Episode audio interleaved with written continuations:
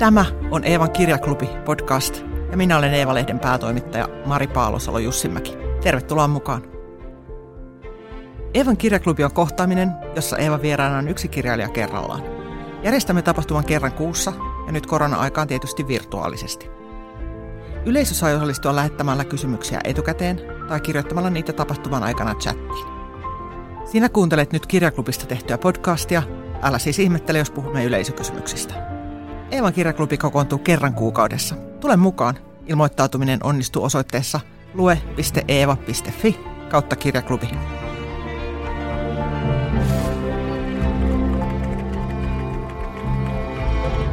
Eevan toisen kirjaklubin vieras on Suomen Hilary Mantel, historiallisen romaanin taituri Anneli Kanto. Hänen uusin teoksensa Rottien pyhimys sijoittuu keskiajalle ja kertoo Hattulan kirkon seinämaalareista – Siihen pitäisi oikeastaan liittää varoitus, sillä se saa lukijan kiinnostumaan kaikesta keskiaikaisesta ja haaveilemaan matkasta Hattulaan. Kannon tunnetuin teos on Veriruusut, joka kertoo Tampereen ja Valkeakosken punakaartin naisista ja josta on tehty kaksi näytelmää. Kanto on kirjoittanut seitsemän romaanin lisäksi kymmeniä lastenkirjoja, useita näytelmiä sekä TV-sarjoja ja dokumentteja. Anneli Kanto on myös tamperelainen kahden aikuisen lapsen äiti, entinen toimittaja ja kissa-ihminen. Mutta annetaan nyt Annelin itse esitellä itsensä.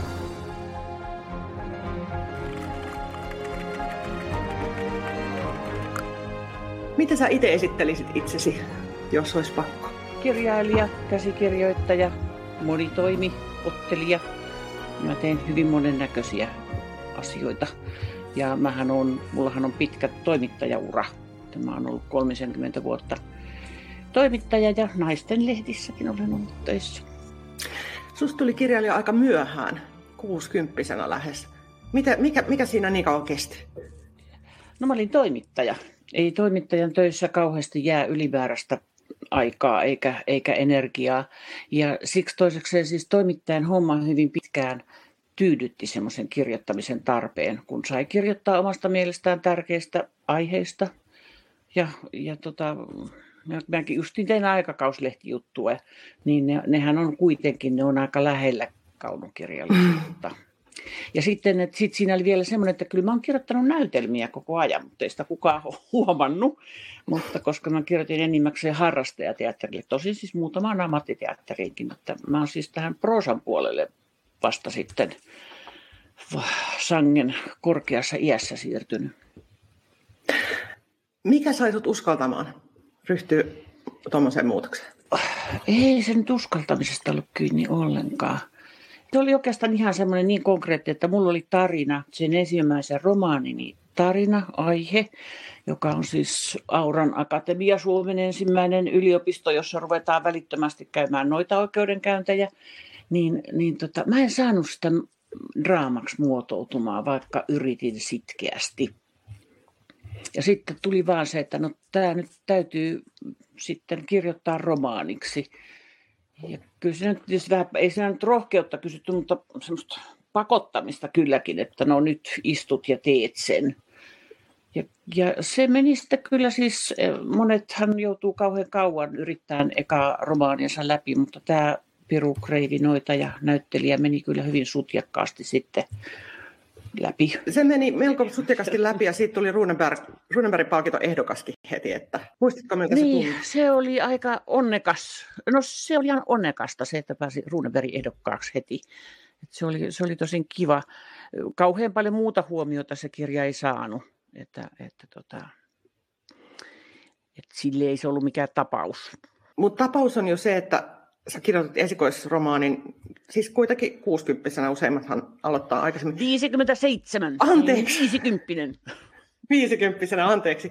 Mitä sanoisit meille, jotka mietitään, että, että olisiko meistä? Voisiko vielä?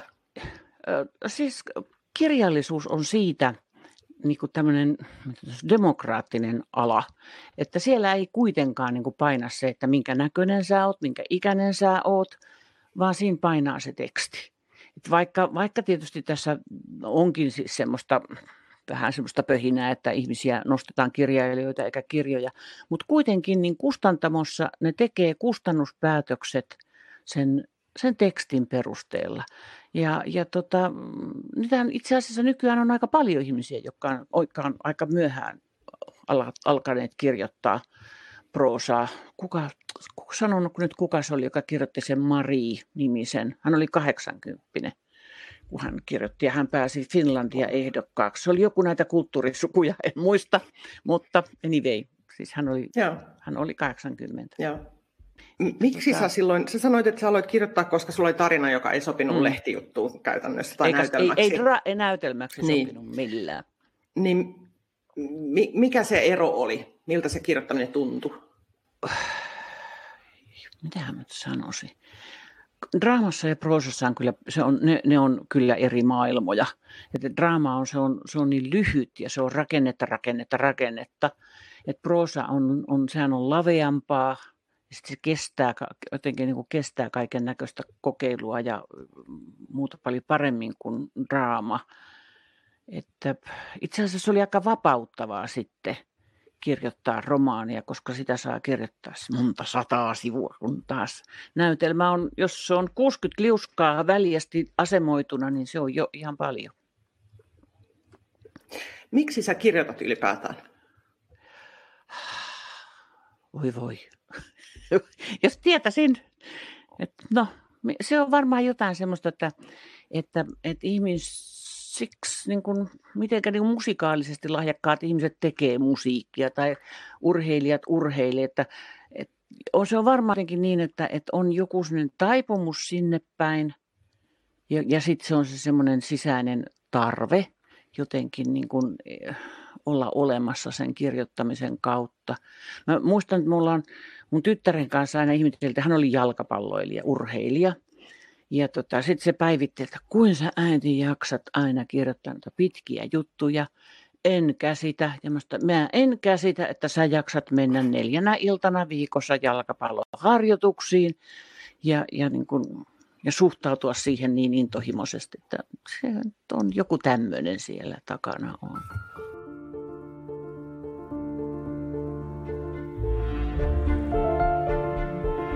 Kuuntelet Eevan kirjaklubia, joka nauhoitettiin 21. huhtikuuta etänä. Vieraanani on Anneli Kanto, joka on yksi suosikkikirjailijoistani. Puhumme hänen esikoisromaanistaan Piru, Kreivi, Noita ja näyttelijä, kirjojen saamasta näkyvyydestä ja siitä, miten aiheet valitsevat kirjailijan.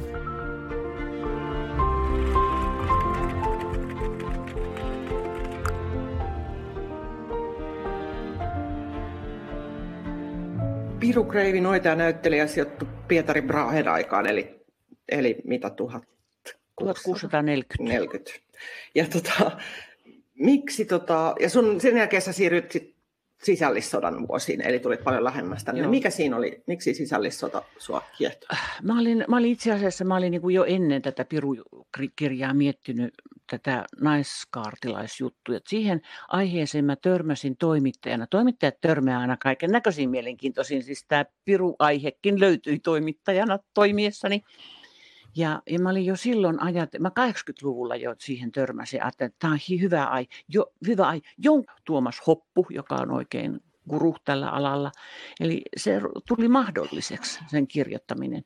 Et, et se ilman näitä tutkijoita ei olisi ollut mahdollista. Olisi täytynyt siis tuo kymmenen vuotta arkistoissa ja kerätä sitä materiaalia ja millä rahalla sen olisi tehnyt. Mm. Miten... Se oli tosiaan, se oli vaivannut mua tosi kauan. Sehän on ihan unohtumaton Sigrid ja Martta ja mm. Saima. Niitä, heitä ei pysty unohtamaan kyllä, kun on kerran lukenut. Miten sä valitset aiheet?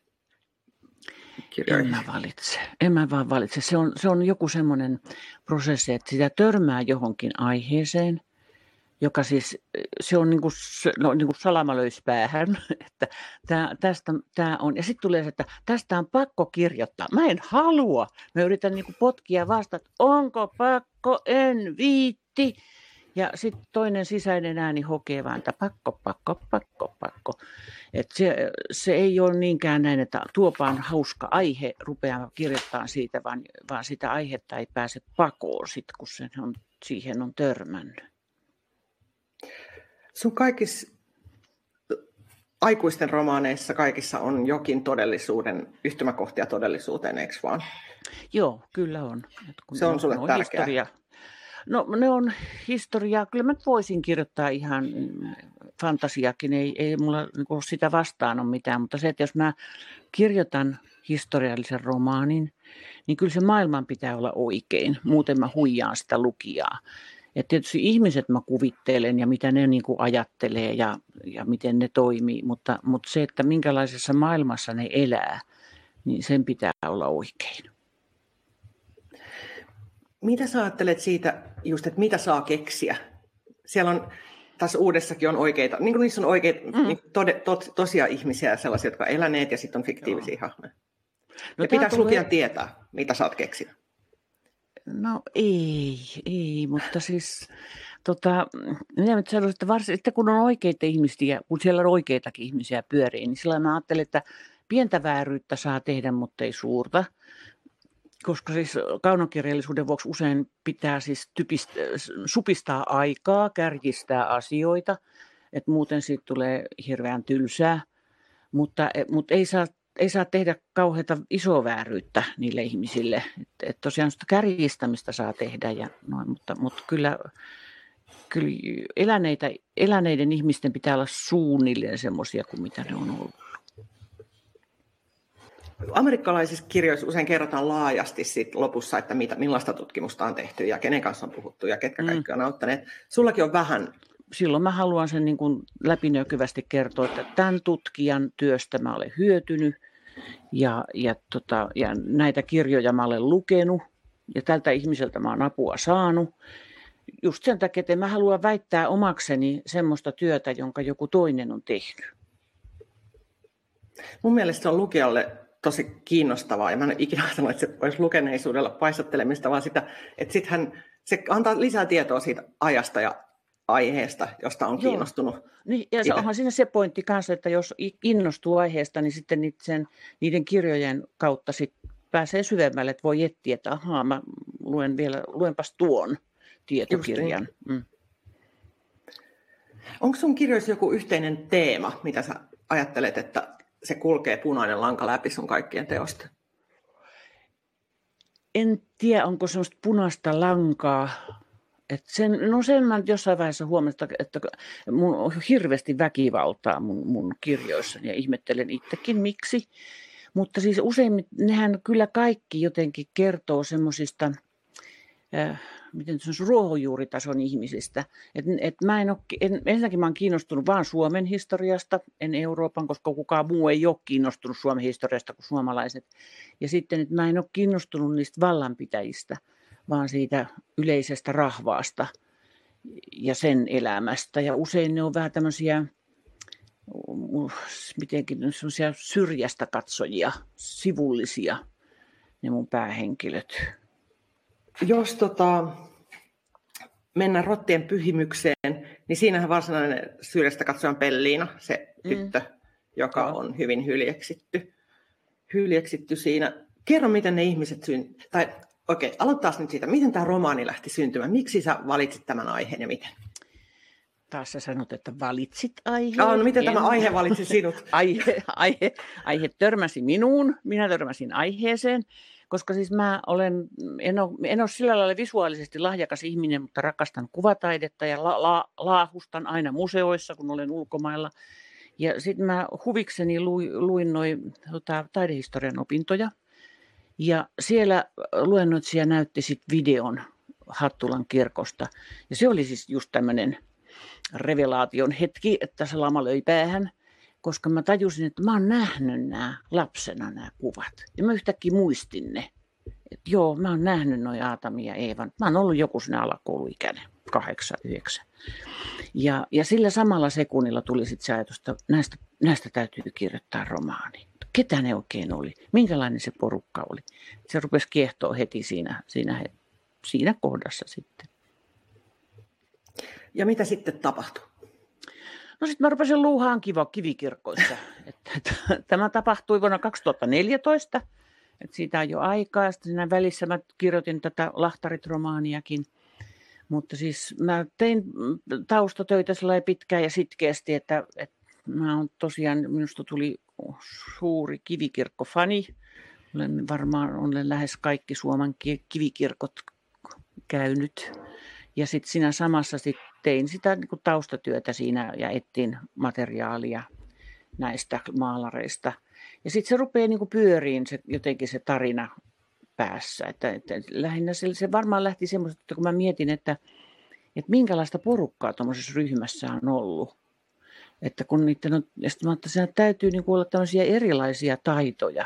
Että jonkun on täytynyt olla semmoinen organisaattori, joka osaa neuvotella tilaajan kanssa ja joka ymmärtää rahat. Ja sitten täytyy olla joku, joka ymmärtää tota, ne materiaalit ja tietää, mistä niitä ostetaan ja miten värejä sekoitetaan. Ja sitten olisi tietysti hyvä olla olemassa joku, joka osaa pyhimyslegendat ja, ja nämä raamaton kertomukset. Ja sitten on varmaan ollut joku, jonka nimellä nämä urakat saadaan, joka on ollut iso nimi. Ja sitten on tietty ollut yksi tai kaksi semmoista apulaista, jotka, joille on annettu semmoinen karkeampi homma. Ja ne on, ne on koska tota, ei, tarvi, ei, ei niin semmoisen maalarimestarin aikaa kannata käyttää sitten kaiken näköiseen värien hiertämiseen. Sen pystyy tekemään vähempi oppinenkin ihminen. Niin nämä rupes mulla sitten pyöriin päässä ja jotenkin. Ja sitten se, että no miten siellä itse siellä paikan päällä, miten suhtaudutaan tämmöiseen maalariryhmään, joka tulee jostain tai kukaan tunne. Miten suhtaudutaan semmoisen, että maalataan kirkon seinälle kuvia – jota ei ollut koskaan aikaisemmin tehty. Niin sekään on varmaan ollut mitenkään yksityis, y, niin kuin itsestäänselvä asia, että onpas hieno juttu. Että varmaan on semmoistakin, joka ei, ei niin kuin tykkää aihe asiasta. Ja varmaan sitten on ollut aika ihmeissensä koko Hattula väki ja tämän Hurttalan kylän ihmiset, että maalata kuvia seinälle. Eihän keskiajalla ollut kuvia. Ei ollut ikinä nähnyt kuvia.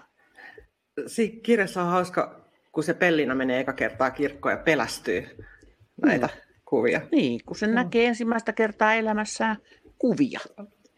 Et, jo, jostakin mm, kokemus on ehkä jostain koristeraidasta ja sen tapaisesta, mutta, mutta ensimmäistä kertaa elämässään se näkee, että, että niin kuin maailmaa on siirretty kuviksi kirkon seinälle. Ja se, ja se kauhistuu sitä. Joo tulevat... Ne mä oon keksinyt. No, ei mm. niistä ei, siis keskiaikaisista kirkkomaalareista nyt oikeastaan kaksi tämmöistä, kaksi, kaksi dokumenttia. Toinen on Kalannin kirkossa on Petrus Henriksson on, kirjo, on signeerannut yhden työnsä. Se on kirjoittanut Peter Henrys. Koska mä oletan, että ajattelen näin, että Petrusta on jurppinut, että maalarit tekee työn, mutta niiden maksajien vaakunat tulee seiniin, mutta ei maalarin, niin hän on niin kuin maalanta makso kuka maksoi, mutta Petrus Henriksson tämän maalasi. Toinen dokumentti on täällä Hattulan kirkossa, jonne maalarit on maalannut oman kuvansa. Siellä on selfie siellä korkealla holvissa, että siellä kerrotaan, siellä on siis maalari kiikkärällä telineellä tekemässä vaarallista työtään, piru on sen selän takana – ja enkeli toisella puolella. Ja mä oon ajatellut sen niin, että ne on niin kuin halunnut jättää itsestään jäljen ja halunnut kertoa, että tämä on vaarallista hommaa. Me ollaan henkemme uhalla tätä täällä tehty.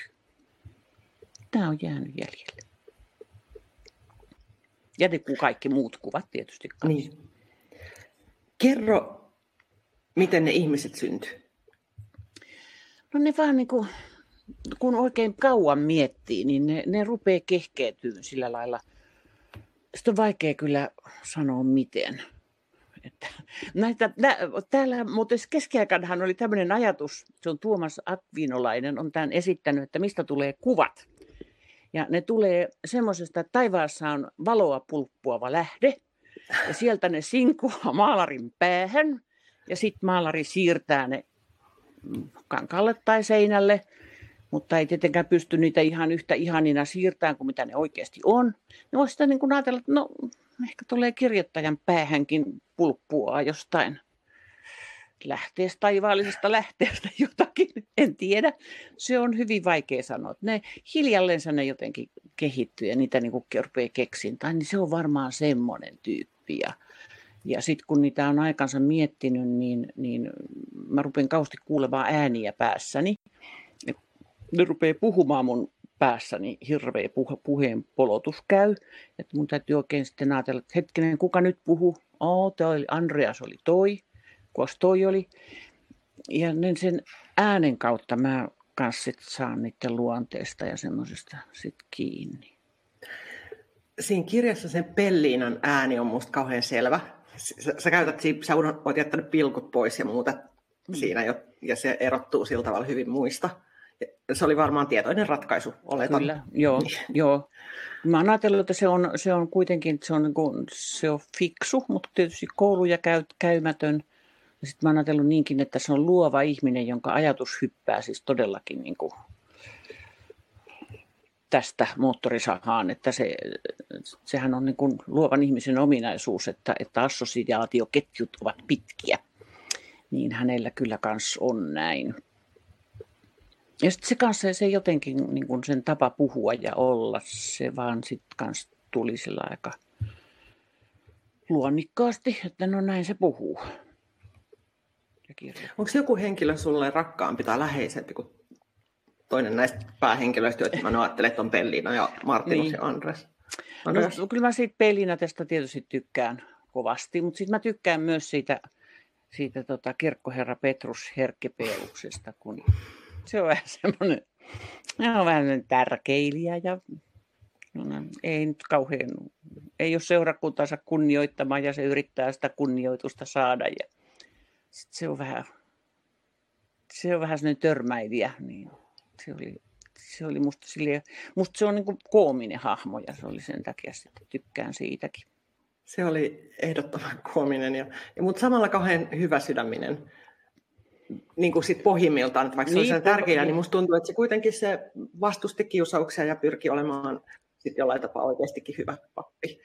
Joo, kyllähän se pyrki. Tulkitseko häntä liian kyllä, kyllähän yrit, joo, mutta kyllähän se nyt aika tärkeilijä kyllä on ja semmoinen just, että yrittää saada kunnioitusta ihmisiltä, jotka eivät halua kunnioitusta hänelle antaa, niin on sen vaikea. Minua kiinnostaa aina se, miten kirjailija tekee työtään. Siitä puhumme Anneli Kannonkin kanssa. Paljastuu muun muassa se, että neljä on hänelle maaginen luku. Toimittaja ei glorifioi kirjoittamista, joka on erinomainen juttu. Että et tota, mä en koe mitään hirveitä luomisen tuskia enkä valkoisen paperin kammoa. Et mä nyt vaan teen sitä. Ja, ja, ja mun on, mulla on vielä hyvin tämmöinen byrokraattinen tapa, että mä kirjoitan neljä liuskaa päivässä jokseenkin.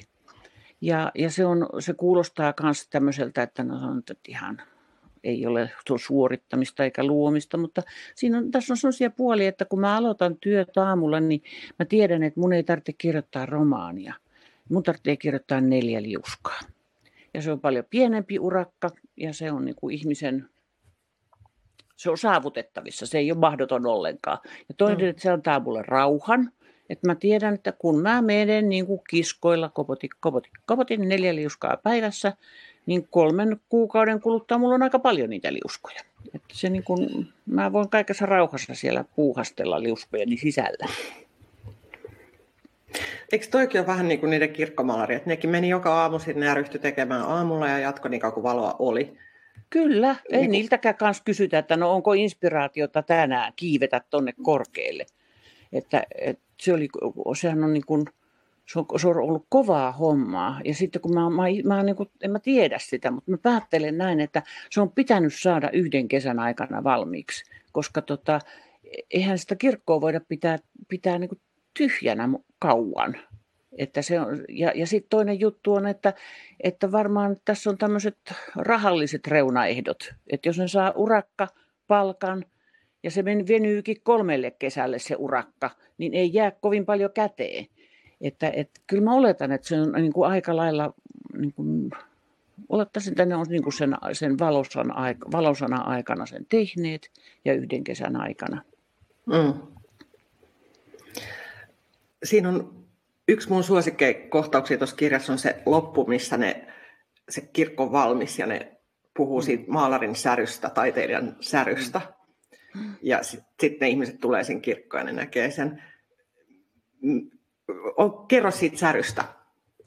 meille, niin. niille, jotka ei ole lukeneet vielä. Joo, siis mä, siellä on niinku semmoinen, että, mitä mä niinku itsekin ajattelen, että, että, että oikeastaan sitten semmoinen, tai sitten kun ihminen on saanut niinku riittävästi turpiinsa, että kun on, on, on niin kuin ollut vastoinkäymisiä ja suruja ja menetyksiä ja nöyryytyksiä elämässä, niin äh, sitten se kykenee maalaamaan tai kirjoittamaan tai tekemään lauluja sillä tavalla, että, että ne koskettaa jotakuta muutakin ihmistä. Että, että tavallaan ihminen, se joka sen ottaa vastaan, niin tunnistaa jonkun, että joo, tuommoista mullakin on ollut. Sitä mä oon sillä tarkoittanut. Mutta huomasitko myös, että siinä lopussahan käy niin, että kun toiset on tehnyt työtä henkensä kaupalla raskaasti ja koko kesän, niin joku muu ottaa kunnian siitä työstä sitten. Kyllä, huomasin. Samaistutko siihenkin? Kyllä, kyllä. Näin käy. Kuka sun tapauksessa sen kunnian vie? No ei ehkä kirjasta, mutta siis kyllä on kaiken näköistä tämmöistä hommaa tullut vastaan. Tämän urani ja elämäni varrella, että, että toinen, te, toinen tekee työn ja joku toinen sitten korjaa kehut ja kunnian. Semmoista tapahtuu. Semmoista tapahtuu. Yleisökysymys tähän väliin. Äh, mun täytyy luntata hiukan, että muistan sen. Leena kysyy, että siinä rottien on paljon vanhoja nimiä ja tapoja, ja sä yhdistät ne hienosti nykykieleen ja nykyiseen niin, että lukija koko ajan tajuaa, mistä Mm. mistä on kyse. Miten se tapahtuu? Oliko se sulle helppoa, oliko se iso työ? Kerro siitä vähän. No kun sinä, tässähän on semmoinen, että meihän me tiedetä, miten keskiaikaiset ihmiset on puhunut. Me ei meillä siitä ole avustusta. Mutta että kun sen kirjoittaa, niin se täytyy kirjoittaa jotenkin niin, että, että se ei näytä liian modernilta. Että, että siinä on joku sinne klangi, että se kuulostaa vanhalta. Ja mä oon siis lukenut innoissani tämmöistä Mikko Heikkilän kirjaa, kun keskiaikainen suomen kielen sanasto, ensi, dokumentoitu suomen kielen sanasto ensimmäisen esiintymä vuosineen. Koska, ja sieltä mä olen löytänyt paljon hyviä keskiaikaisia sanoja, ja sitten näistä mm, sitten keskiaikaisia kaikkia solvauksia ja kirouksia mulle on ystävällisesti neuvonut tutkija Veli-Pekka Toropainen tuolta Turusta, koska ihmiset haukkuivat toisiansa hyvin luovasti – ja sitten ne meni käräjille siitä, että niitä oli haukuttu. Käräjän kirjuri kirjoitti muistiin, että tuota on nimitetty kryppysukaksi ja tulen ruuaksi ja jalkapuuhuoraksi. Ja no, siellä ne on säilynyt nämä, tota, hyvin mielikuvitukselliset haukkumanimet. Ne oli musta kanssa hauskoja. Mä tykkäsin kanssa kaikki voikupin nuolia, rappujen lakaisia, käärmeen suolaa ja... Kyllä. No sitten kun henkilöt on tullut sulle valona taivaasta, vai miten se meni, ja, ja sitten sä oot kirjoittanut neljä liuskaa päivässä tietyn ajan, niin mistä sä tiedät, että se kirja on valmis, että nyt ei enää, että nyt kesä loppu, kirkko on täynnä? No se tietysti se, että kyllä mä sen suunnilleen tiedän, mihin se tarina menee ja mihin se loppuu. En mä, ta, en mä tee sillä tarkkoja speksejä, mutta, mutta suunnilleen mä tiedän, että noin se kulkee, tonne se menee. Sitten kun mä pääsen sinne loppuun, niin sitten se on niin kuin se versio valmis. Sitten mä parantelen sitä, mutta, mutta kyllä se siinä sitten valmis on. Millainen hetki se on? Mä, mä, no en mä tiedä, aika arkinen. Mä en, et, jo, vähän varmaan muutenkin vähän, vähän liiankin arkinen, että en mä osaa poksautella sampanjaa enkä hurrata kun saan jotain valmiiksi. Se on, tyytyväinen se tietysti on siitä ja helpottunut, että no nyt se on, nyt se on tuossa mallissa. Joo. Sitten sä lähetät sen kustantamaan ja sanot, että... No en mä vielä lähetä, mä teen sitten sen toisen version ja sitten jossain välissä kustannustoimittaja lukee ja antaa palautetta ja sitten taas kehitellään. Että se on semmoista hinkkaamista se loppu sitten, Joo. nylpyttämistä. Kauan sun menee yleensä? Kauan kirjoitit Rottien pyhimystä? Tuli koronavuosi, mä kirjoitin pikavauhtia. Et no, normaalisti menisi hitaan. Mä aloitin vuoden 20 alussa ja mulla oli eka, eka versio oli kesällä valmis. Mutta se oli, se oli niin kuin sen takia, kun ei ollut mitään muuta tekemistä. Ei, ei voinut tehdä mitään muuta kuin istua kotona ja kirjoittaa niin, niin normaalisti tähän olisi kyllä mennyt sitten pitempi aika, mutta tämä korona nopeutti. Hmm. Jotenkin kuvittelisi tämmöinen ei-kirjailija, että kirjailijan työtä ei koronakausti muuta, että sitä istua kirjoittaa hmm. niitä liuskeja, mutta näin ei ole. No ei se kauheasti musta muuttunut. Että, että samalla lailla mä kirjoitan kuin ennenkin ja tosta, tosiaan siis nopeammin, mutta, mutta tylsäksi elämä meni. Kun, kun ei päässyt teatteriin, ei ollut mitään kirjallisia tapahtumia, kavereiden kanssa ei voinut mennä edes kahville. Et me yhden kirjailijan ystävän kanssa harrastettiin näitä penkkikahveja, että mentiin termarit kummallakin, istuttiin puiston penkillä toinen toisessa päässä penkkiä ja toinen toisessa ja huudeltiin toisillemme ja juotiin kahvia se oli vähän tämmöistä ankeeta. Mm. No onko sinulla joku tapa juhlistaa sitä, että kirja on valmis ja nyt, nyt tässä on? Teekö sä mitään? Ei. Vai onko sä ihan vain, että aloitapa sitä seuraava? Joo, ei, ei. En mä, ja, ja siinä on niin paremminkin semmoinen just, että mulle on aina kauhean kova paikka se, että kirja valmistuu. Että okay. se, ei, se ei ole mulle mikään riemu.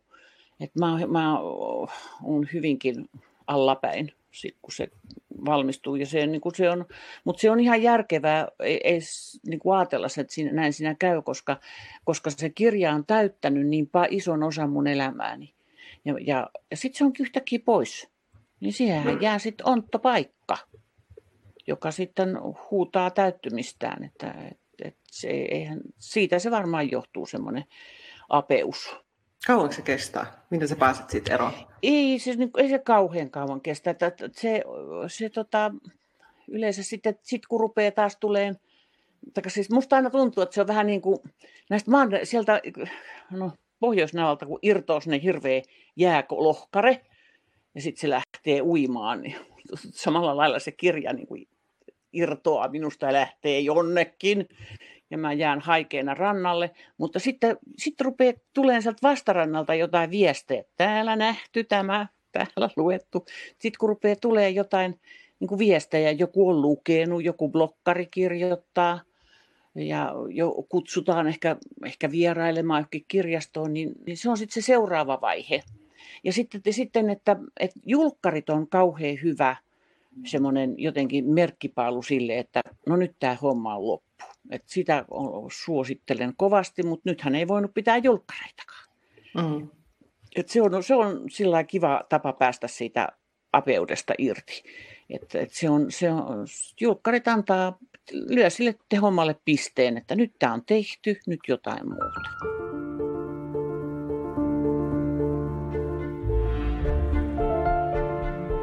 Neljä sivua päivässä tuottaa hienoja erilaisia kirjoja Anneli on kirjoittanut Pyövelin elämästä, noidista, sisällissodan punaisista ja valkoisista ja Alzheimerista.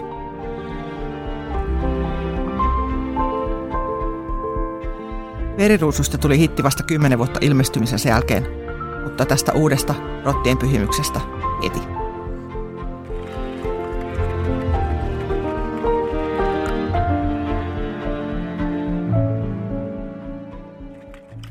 Täällä tosi moni kertoo nähneensä susta artikkeleja eri lehdissä, tai nimenomaan Rottien pyhimyksen tiimoilta ja Hattulan mm. kirkosta nähnyt Ylen, Ylen insertin sinusta, jutun sinusta. Mm. Eli sä oot tästä nyt kyllä käynyt tosi paljon puhumassa, eri, ja tämä ei ole mitenkään sun ensimmäinen virtuaaliesiintyminen. Onko tämä poikkeuksellista? On, poikkeuksellista paljon? On. on. Ja muutenkin, mä, kun mä olin kirjoittanut tämän, niin mulle ei tullut mieleenkään, että sit voisi ihmiset kiinnostua. Mä kuvittelin, että tämä on tämmöinen marginaalinen kirja. Ehkä taidehistoriasta kiinnostuneet ihmiset kiinnostuu siitä. Mä oon ollut aivan ällistynyt. Että ehkä tämä korona-aika kanssa tekee sitä, ihmiset lukee enemmän. Mutta tämä on ollut mulle suuri hämmästyksen aihe, tämä kiinnostus. Sä sanoit ekasta romaanista, että vaikka se sai Runeberg-palkintoehdokkuuden, niin siitä ei huomattu kauheasti. Veriruusut huomattiin, mutta vasta myöhemmin, eikö vaan sitten? Niin. Ei huomattu, että kun mä kirjoitin sen 2008, niin Tom Mittanen ju, lehtijuttu oli tamperelaisessa oman paikakunnan lehdessä. Jossain muualla oli yhtä lyhyt ja siinäpä se. Ja siitä mä olin kyllä pettynyt.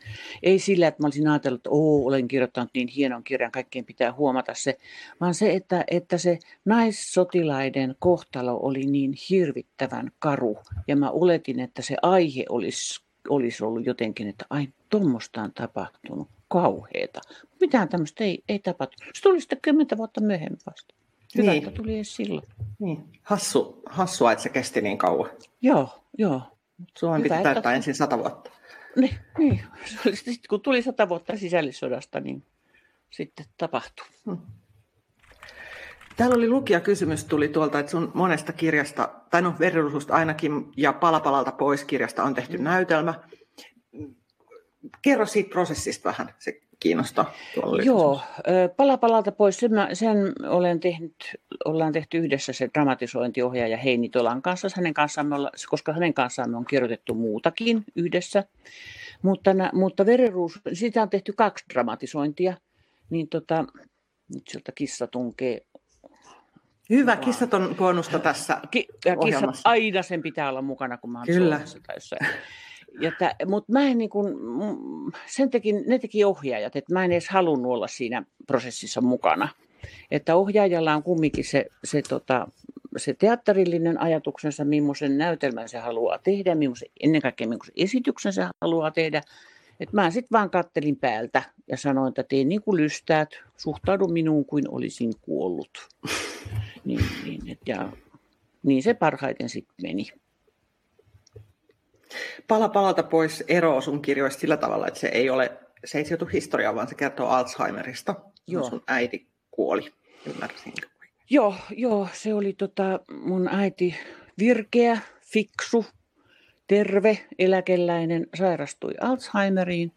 Ja se Alzheimer vei hänet kahdessa vuodessa niin, että, että siitä virkeästä ihmisestä tuli melkein kasvis.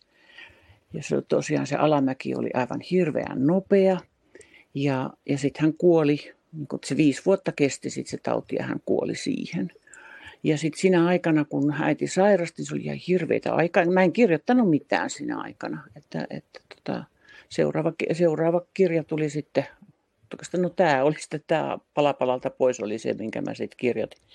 Niin tota, sitten mä kuulin paljon näitä Alzheimer-juttuja, koska mä liikuin semmoisissa. Ja tuntui, että kaikilla on joku kytkös Alzheimerin.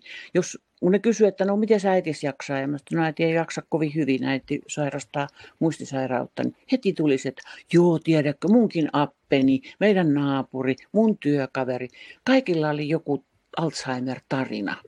Niin, niin siinä on siis, että siinä on paitsi mun, mun tarinaani ja äidin tarinaani, niin siinä on näitä mun kuulemiani Alzheimer-kertomukset. Ne on kaikki tos, tosi pohjaisia, vaikka ne on aivan, aivan niin jotkut on siis tuntuu ihan käsittämättömiltä, mutta en ole keksinyt. Ne on. Olen tietysti muuttanut sen verran, että ihmisiä tunne, mutta, mm. mutta nämä oli tosi juttuja kaikki. Joo, oma isäni kuoli myös Alzheimerin Ai, no vuotta sitten. Tiedät, Eli joo. tiedän tämän, että jotenkin tuntuu, että vain ne, jotka on kokenut sen, niin joo. pystyy jotenkin suhtautumaan siihen semmoisella tietyllä myös huumorilla, siihen kaikkeen niin, tragediaan joo. ja suruun. Koska niin, siinä joo, on myös kyllä... se absurdi puoli. Onhan siinä se. Kaiken sen sydänsurun sitä Joo, keskellä. Niin. Mutta se, se, tuntuu aina aika lohduttavalta, kun jos joku sanoo, että, jos sanoo, että joo, kuule mä tiedän, mullakin on sitä ja sitä. Joo. Niin se oli aina niin kuin semmoinen helpottava. Mutta se on, se on, sehän on melkein, että se on semmoinen lähi, se on omaisen tauti. Että, että tauti on armollinen sille sairaalle, häneltä menee yhdessä vaiheessa, se lakkaa ahdistamasta – eikä hän tajua, eikä sairauden tunto katoa, mutta tätä, tätä lohtua ei sillä omaisella ole. Mm. Että omainen katsoo vaan päältä, eikä voi mitään tehdä, ja sitten se ihminen siinä niin kuin hissukseen tuhoutuu. Niin onhan se mm. ihan hirveä.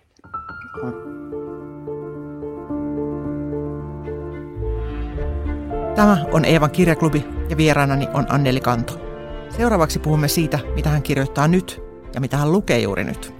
Luvassa on siis kirjavinkkejä. No nyt kun hypättiin oikein syöpään, niin pitäisikö hypätä sieltä poiskin, että tässä ei me ihan, ihan tota, tule surumieli. Mitä sä nyt kirjoitat? Mitä on nyt mä kirjoitan, mä kirjoitan näytelmää. Mä kirjoitan Heini Tolan kanssa, tämän saman Heini Tolan kanssa me kirjoitamme näytelmää. näytelmä tuntui sopivan romaanin jälkeen oikein hyvin. Haluatko kertoa aihetta? Äh, no en mä uskalla kaikkea paljastaa, mutta siis kirjoitamme, kirjoitamme tunnetusta äh, suomalaisesta naiskirjailijasta. Hyvä, kuulostaa kiinnostavalta. Jo, tuo. Millainen lukija sä oot? No mä luen paljon ja kaiken näköistä. Mulla on aina hirveä pino kirjoja yöpöydällä. Ja, ja, ja luen siis myös esimerkiksi lasten ja nuorten kirjoja, koska mä niitä kun kirjoitan. Sitten mä luen runoja paljon. Ja, ja, tämän homm, ja sitten koska mä teen tämmöistä historiallista juttua, niin, niin tietokirjallisuutta täytyy lukea. On niin kuin pakkokin lukea paljon. Mä luen sitä kyllä ihan mielelläni. Anna meille jotain lukusuosituksia. Mitä sä luet just nyt? Äh, nyt, mä luen, nyt mä luen semmoista Veera Valan kirjaa kuin Aprikoosi yöt. Hän on dekkaristi ja nyt on kirjoittanut oman vakavan kirjansa nyt eka, ker- eka kertaa. Sitten on aivan ihana Leena Kruunin esseet, semmoinen Se mitä en koskaan oppinut. Semmoisia, semmosia luen. Ja sitten tota, ja sit mulla oli Heikkosen runokokoelma, mikä se on Raja, Mä en koskaan tiedä sen nimeä. Se on rajatut maat, rajalliset maat, jotain sen tapaista. Joo, ja hirveän, hirveän ihana kansikin. Mutta niitä mä nyt luen parhaillaan. Täällä arvaillaan, että onko sun näytelmän aihe Kaari tai Laila, mm. mutta nyt vaan tulkitsemme sun kasvoja. Mm. Joo, ei uskalla kertoa. Kenen, samaistuiko joihinkin tota, suomalaisiin tai ulkomaalaisiin kirjailijoihin? Koetko sä hengenheimolaisuutta? Äh, mitä nyt sanoisin? No, no hengenheimolaisuutta mä koen ehkä, kyllä tietysti joidenkin historiallisia romaaneja kirjoittavien ihmisten kanssa. Mä luulen, että siis toi Haldor Laksnes on varmaan vähän hengenheimolainen. Ja sit, sitten mä ihailen kovasti Michel Turnierin näitä punainen kääpiö ja, ja, ja Keijujen kuningas, ne on hienoja – ja Aino Kallaksesta tykkään kovasti. Öö, no sitten on näitä, näitä nykyisiä, niin, niin, niin tykkään Tapio Koivukarista ja Paula Havasteesta esimerkiksi. Ai, niin ja sitten yksi yhden vielä täytyy mainita. Siis ihana tämä virolainen Indrek Hargla ja hänen nämä apteekkari Melchior Dekkarit. Ne on, ne on, ne on hirveän viehättäviä, tykkään niistä. Nehän sijoittuu keskellä. Eikö Joo, mihin aikaan? Tallinna, Tallinna keskiään, Tallin, Tallinnan keskiään. Kiitos, tuli paljon hyviä lukuvinkkejä.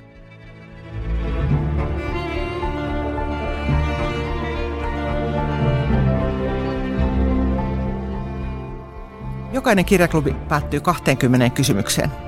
Kysymyslista on kunnianosoitus kirjailija Marcel Proustin tunnetuksi tekemälle seurapelille, jonka sanotaan paljastavan ihmisen todellisen luonteen.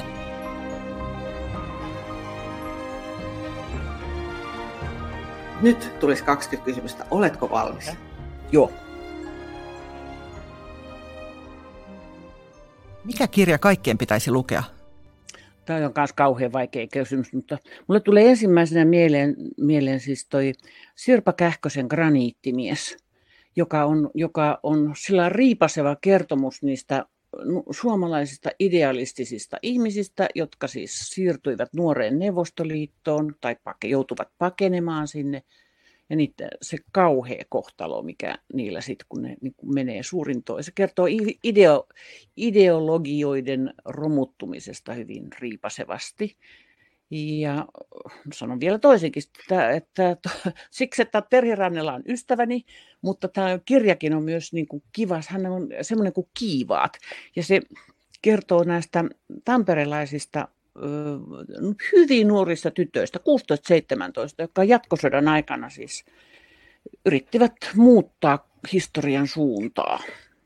Olivat eri mieltä Suomen sodankäynnistä. Ne olisi, en sano, että pitääkö kaikkea lukea, mutta nämä olisi hyvä lukea. Nämä Miksi juuri ne? Koska ne aukaisee sellaisia uudenlaisia näköaloja mun mielestä. Ne on niinku semmoisesta aiheesta ja sellaisista ihmisistä, joita ei, ei, ei, ei varmaan kouluhistorian opetus ei heistä kerro. Minkä taidon haluaisit osata? Olisi ihana, kun osaisi soittaa. Mitä? Mitä vaan. Mitä vaan. Jotakin soitinta. Mikä on suurin pelkosi? Tämä on ihan klassinen, että, että mun lapsille tapahtuisi jotain. Mihin tuhlaat? En mihinkään. Mä oon siis pihi kuin mikä, varsinainen saituri. Missä asiassa olet ollut väärässä? Uh, no ensinnäkin niin mä olin väärässä siinä, että mä viime keväänä sanoin kaikille, että tämä, on, tämä korona on kesällä ohi, ei mitään toista aaltoa tule. Se on pelkkää pelottelua. Mm. Ja olin ihan me... vaka, vakaasti olin sitä mieltä, että no nyt se loppu. Tämä oli tämmöinen flunssakausi. Olisit ollut oikeassa. Mm, sanoppa se. Kuka on muuttanut elämäsi? Kelvottomat kumppanit. Haluatko Huono, avata? Huonosti, huonosti valitut miehet. Haluatko avata tätä enempää? No sanopa vaan, että no, näinkin voi siis käydä, että, että, että tota, rakkaus on sokea. Hmm. Ja, ja, ja nuori, nuori ihminen on kaipaa niin hirveästi sitä rakastetuksi tulemista, että, että tota, sitten tulee tehtyä vääriä valintoja. Mutta eihän te järjellä tehdä. Millaisessa tilanteessa valehtelet? No mä en kyllä paljon valehtele, mutta ehkä semmoisessa, jos joku on niin kuin epäröi jonkun, joku hommansa, että on niin kuin, kyllä se hyvin menee, kyllä sä onnistut, vaikka mulla on ehkä epäilys mielessäni, niin en mä nyt raski sanoa, että kyllä mä kannustan siinä kohtaa. Vähän tämmöinen valkoinen valhe ehkä. Mitä sanaa tai lausetta käytät liikaa? Minähän sanoin, mikset uskonut. Jos voisit muuttaa yhden asian itsessäsi, mikä se olisi? Voiko olisi ihana olla sellainen himosporttinen ihminen, sellainen crossfit Tiina Raivaara, et, joka nauttii ulkoilusta ja liikkumisesta ja tekee sata kyykkyhyppyä päivittäin, eikä olisi tällainen laiskimus kuin minä. Mitä pidät suurimpana saavutuksenasi? No, kyllä se on varmaan ne muksut, että ne on ihan täyspäisiä ja pärjäävät maailmassa ja kaiken lisäksi ovat vielä hyvissä väleissä äiten kanssa, niin mitä sitä enempää voi toivoa. Et jos, jos miesten suhteen menikin, olikin huono säkä, niin lasten suhteen on ollut hyvä säkä. Mikä on arvokkain omaisuutesi? Onko tämä nyt konkreettista vai tämmöistä henkistä? Päätä itse. Päätä itse. No konkreettisesti se on varmaan tämä vanha omakotitalo, jossa mä asun. Jos ajattelee, ajattelee jotenkin niin kuin ihmisen ominaisuutena tai semmoisena, niin niin jotenkin varmaan pitkäjänteisyys ja sitkeys, että en kovin helpolla anna periksi. Jos saisit olla joku muu yhden päivän ajan, kenet valitsisit? Haluaisin katsoa Sanna Marinin päähän, koska mä en käsitä, miten hän pysyy niin, niin kuin hallittuna ja rauhallisena tässä, tässä ajassa. Mä olisin polttanut päreen monta kertaa. Ihmeellinen nainen. On. Mitä ihmettelit viimeksi? Koiranpentuja. Mun poikani otti koiran ja kävimme viime perjantaina hakemassa sen vippetin pennun ja herra jostos, kun oli ihan ja kun oli siis niin, kun oli sellaisia villasukan kokoisia, ne oli niin täynnä rakkautta ja luottavaisuutta ja toiveita. Ne oli, ne oli, niitä mä ihmettelin. Mikä on paras tekemäsi päätös? Muutin Helsingistä takaisin Tampereelle tämä on mun kotikaupunkini ja mä olin 12 vuotta välillä Helsingissä töissä, mutta sitten muutin tänne. Se oli hyvä päätös. Mikä on lempipaikkasi maailmassa? kesämökin veranta. Siinä on ihana istua ja katsella järvelle ja juoda kahvia aamussa. Miten onnellista, että se on sun oma mökki? Niin. Mikä on hyödyllisin rutiinisi? Se on varmaan semmoinen, että mä, mä tota noin perjantaisin mietin, mitä mä teen seuraavalla viikolla. Ja mä ihan jälleen taas hyvin virkanaismaisesti kirjaan jonkun, niin kuin ne avaintehtävät, että mitä mä seuraavalla viikolla teen. Siinä on joku sellainen, että siinä ohjelmoi nuppinsa toimimaan, että sitten ne tulee tehdyksi kanssa. Ja toisaalta se myös samalla lailla helpottaa, että, että mä tiedän, että noin mun pitää tehdä. Että mun ei tarvitse koko kaikkea saada valmiiksi, mutta kunhan mä noiteen. Minkä neuvon antaisit nuoremmalle itsellesi, jos voisit? Et virheet ei ole niin vaarallisia. Ja jos valitset väärin, niin peruuta ja muuta valintasi. Ei niissä tarvitse pysyä. Mitä olet oppinut rakkaudesta? Brr. No sitä on monta lajia, eikä, eikä miehen ja naisen välinen ole välttämättä se kestävin. Minkä suhteen muutit viimeksi mieltäsi? kalansyönnin minä katsoin dokumentin siis, Spirasy, jonka minun viksu nuorisolainen käski äiden kattoo. Ja mä oon ajatellut, että niin kuin kalan syöminen on ekologista ja eettistä ja eihän se ollut. Se oli, se oli hiuksia nostattava dokkari ja päätin, että nyt kyllä lautaselta katos kassilohi ja tonnikala ja katkaravut. Seuraava kirjaklubin vieras meillä on näyttelijänä paremmin tunnettu Hannu-Pekka Björkman, joka on koonnut esseekokoelman korona-ajasta. Ja onko sulla jotain, mitä haluaisit kysyä häneltä? Joo, Hannu-Pekka sanoi Efter Niu-ohjelman haastattelussa, että hän aikoo kirjoittaa romaanin narreista. Haluaisin kysyä, että kuinka sujuu? Koska, missä mallissa romaani on ja koska valmistuu? Kuulosti hirveän kiinnostavalta aiheelta. Tämä oli Eevan kirjaklubi. Miltä kuulosti? Jos tykkäsit, kerro kaverillekin. Toukokuun kirjaklubin vieraaksi saapuu Hannu-Pekka Björkman. Klubi avautuu 18. toukokuuta kello 18 ja muka voi ilmoittautua vielä edellisenä päivänä. Lue lisää osoitteesta lue.eeva.fi kautta kirjaklubi. Siis lue.eeva.fi kautta kirjaklubi. Ensi kertaan.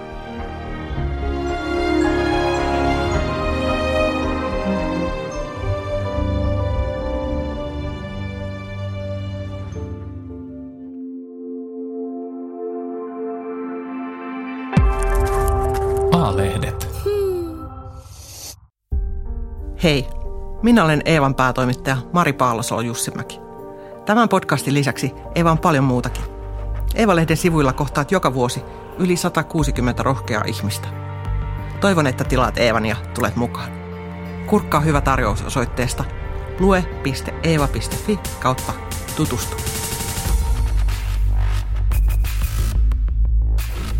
Eeva. Roolien takana.